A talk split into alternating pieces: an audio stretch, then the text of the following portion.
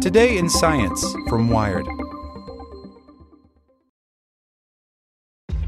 This episode is brought to you by ShipStation.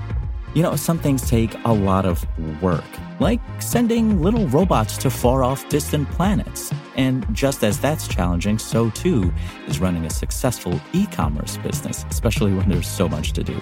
So I want to introduce you all to ShipStation. Now, I love using ShipStation because of its easy-to-use dashboard, which makes managing orders and printing labels a breeze and super smooth. Oh, and the customer service is just out of this world. It's exactly what you need to help grow your business. Sign up for your free sixty-day trial at ShipStation.com slash tech news. That's ShipStation.com slash tech news. As a longtime foreign correspondent, I've worked in lots of places, but nowhere as important to the world as China.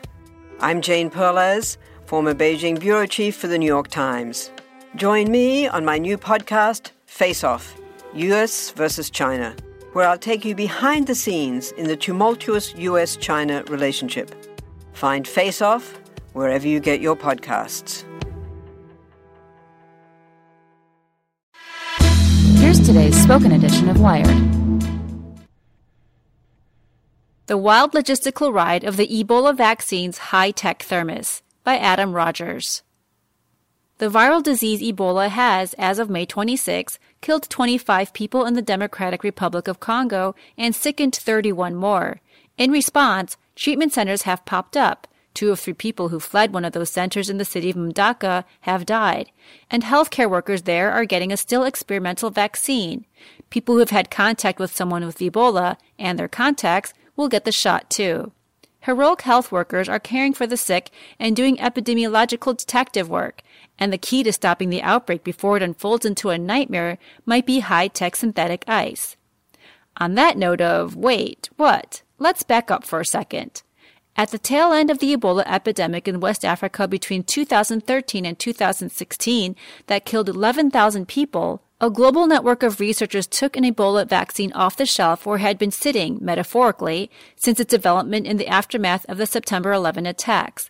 They put it into serious field testing, and those studies turned into good enough confirmation of the effectiveness of the vaccine, R V S V-ZEBOV, that health agencies are deploying in the Congo right now.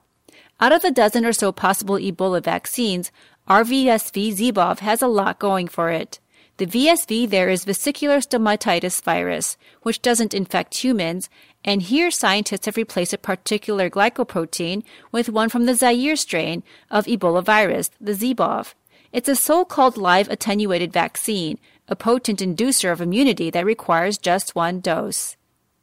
Good stuff. In two thousand sixteen, GAVI, the Vaccine Alliance, set up approvals to have three hundred thousand doses ready to go in case of another outbreak, just like the one going on right now. Just one problem. This vaccine, if I have to be absolutely honest with you, they started out working with the vaccine quite cold, and then they looked at taking it up to a normal temperature, says Seth Berkley, an epidemiologist and C E O of GAVI. They haven't done all of the stability and process work they might do. In other words, the developers of the vaccine didn't have time to figure out how to formulate it to be stable at the usual two to eight degrees Celsius. That's thirty-five point six to forty-six point four degrees if you're Team Fahrenheit. Point is, all signs indicate the vaccine works. But until you're ready to use it, you have to keep it way colder, frozen at minus sixty to minus eighty degrees centigrade. Yes, fine, minus seventy-six to minus one hundred twelve degrees Fahrenheit, you barbarians. So that presents a particularly irksome version of a problem familiar to vaccine makers, the cold chain. In parts of the world with limited electricity, even the cold but above freezing temperatures are a challenge. To meet it, a group of funders like the Gates Foundation went to Global Good, the science hero arm of ex-Microsoft C T O Nathan Myhrvold's Intellectual Ventures, to build a solution. Their answer came to be called the Arktek, possibly the coolest cooler on Earth. Based loosely on the doers that industrial applications use to contain things like supercold liquid nitrogen, the Arktek is a double-walled vessel with near vacuum in between, held together with reinforced fiberglass. You're trying to reduce all the mechanisms of heat transfer between the warm outside and the cold inside, says Mike Friend, principal investigator at Intellectual Ventures. The vacuum reduces convection. A shiny coating on the inner vessel cuts down thermal radiation. The low conduction of the reinforced fiberglass keeps heat from leaking in that way, and then you need a thermal battery, so to speak. In this case, the battery supplies cold, not heat. In the original Arktek, it was simple water ice, frozen in semicircular plastic containers, and then allowed to warm to slightly above freezing. Eight of them placed in the Arktek would keep the thing at the right temperature for up to a month, even in the most sweltering equatorial heat. So once a month, villages could get their vaccines and ice blocks resupplied from somewhere with freezers, and meanwhile everyone could get vaccinated.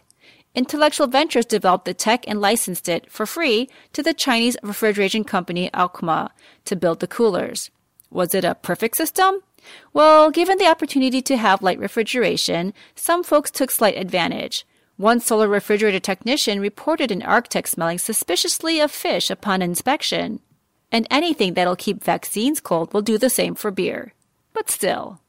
Ebola upped the ante. To get down to below minus sixty degrees Fahrenheit, as recommended by Merck, the manufacturer of the vaccine, ordinarily you'd use dry ice, frozen carbon dioxide. It's the right temperature, and it sublimates into a gas instead of melting into a liquid. That requires more energy, which means dry ice is a very good way to store cold. But for Sierra Leone, Guinea, and Liberia, the issue was they could not get a reliable supply of dry ice, and power was a big issue too, Friend says.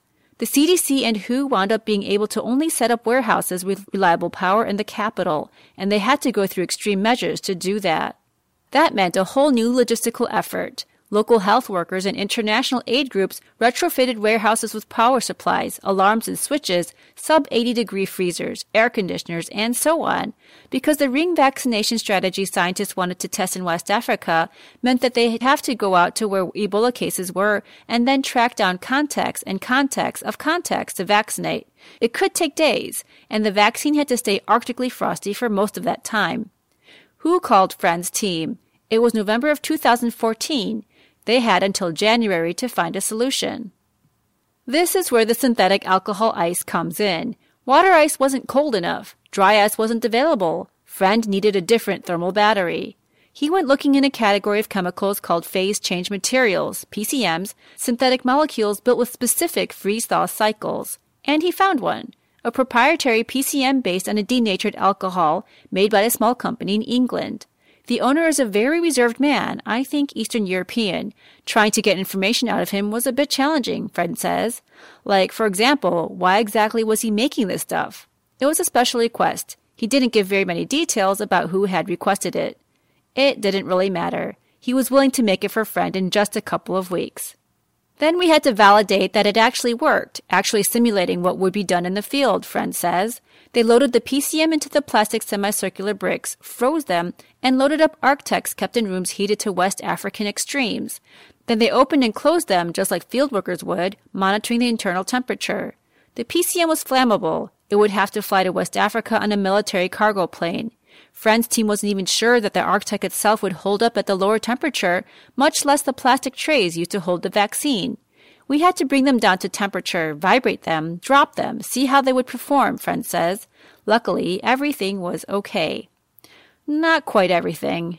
The high-density polyethylene used to make the plastic bricks didn't agree with the P C M. After a few freeze-thaw cycles, the P C M started to leak out through the screw-down top. They could smell it. But Friend's team had made aluminum containers just in case. The aluminum containers worked. Modified Arkteks are at the core of the logistical strategy for full-on ring vaccination in Congo. W H O is using two freezers capable of getting below minus eighty-six degrees Celsius in Kinshasa, the country's capital, to store vaccine and freeze the P C M ice packs, along with a power source and a generator. Mbandaka, a city of perhaps one point three million, where four cases have emerged, has two more freezers, a three hundred liter one for ice packs and a six hundred liter one for vaccine, and they're using sixteen Arkteks in the field.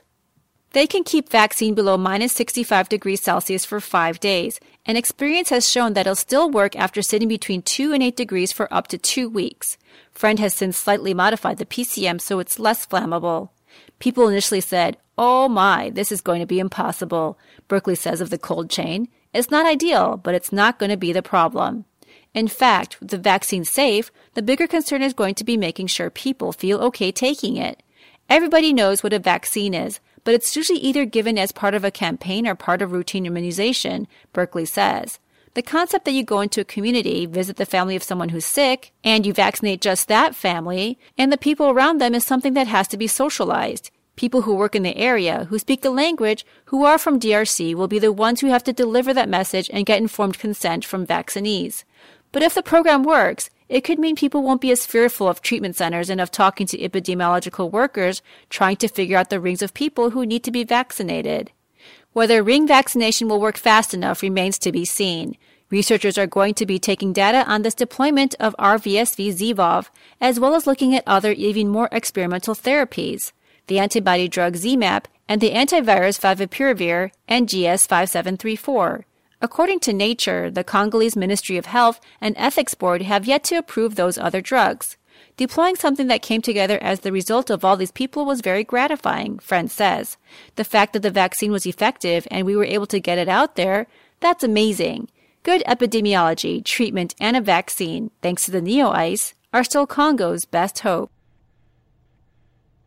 Want to learn how you can make smarter decisions with your money? Well, I've got the podcast for you. I'm Sean Pyles, and I host NerdWallet's Smart Money Podcast. Our show features our team of nerds, personal finance experts in credit cards, banking, investing, and more. And they'll help you make the most of your money while cutting through the clutter and misinformation in today's world of personal finance. You'll get clarity on strategies to help you build your wealth, invest wisely, shop for financial products, and plan for major life events. Listen to NerdWallet's Smart Money Podcast wherever you get your podcasts.